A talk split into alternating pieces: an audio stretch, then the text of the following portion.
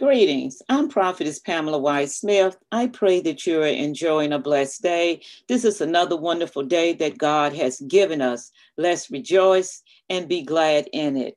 When you woke this morning, what did you see? What did you really see? I'm not talking about with your natural eyes. I realize some people have no vision, and that's the Lord's will for that person Nevertheless, we all have been given the ability to see, even without our natural eyesight. So today, what did you see when you started out? Your perspective makes the difference. It is what determines your destiny. Your perspective reveals your destiny.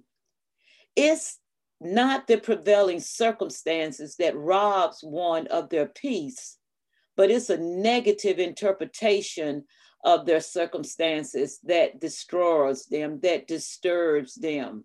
Your perspective can bring restlessness and stress, or it can bring peace and enjoyment.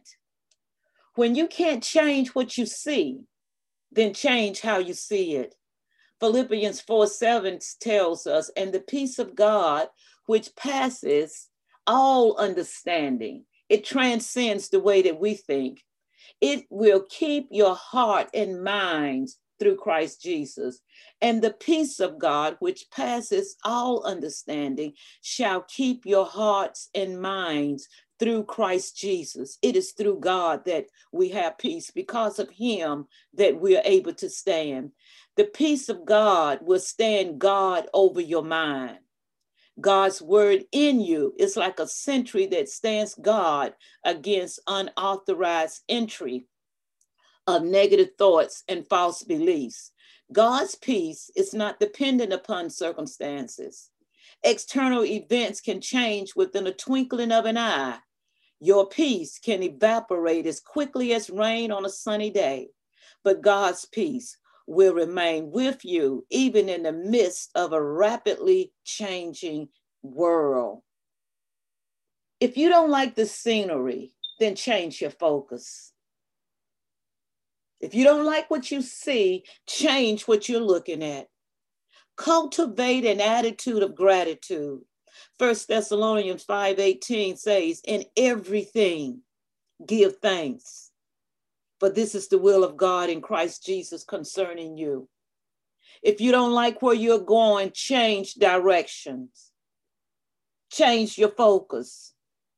We move towards what we focus on. Focus on what is good, what is true, what is noble, what is just, what is pure, what is lovely. Change how you see things, change what you're focusing on. You must stop thinking selfish thoughts, thinking thoughts that are sinful, things that degrade you, things that causes you to live in fear and negativity, defeating, self-defeating thoughts. Quit thinking about those things, but meditate on what is good, what is honest. Meditate on the goodness of our Lord and Savior Jesus Christ. Get in the Word of God. That's how your mind is renewed. Change what you're focusing on. I, I, I want you to know that you will never advance beyond what you can see. If all you see is negativity and and uh, selfishness and degrading things and thoughts and things that are negative, that's the only place that you will ever dwell. You will stay right in that environment because that's all what you're focusing on.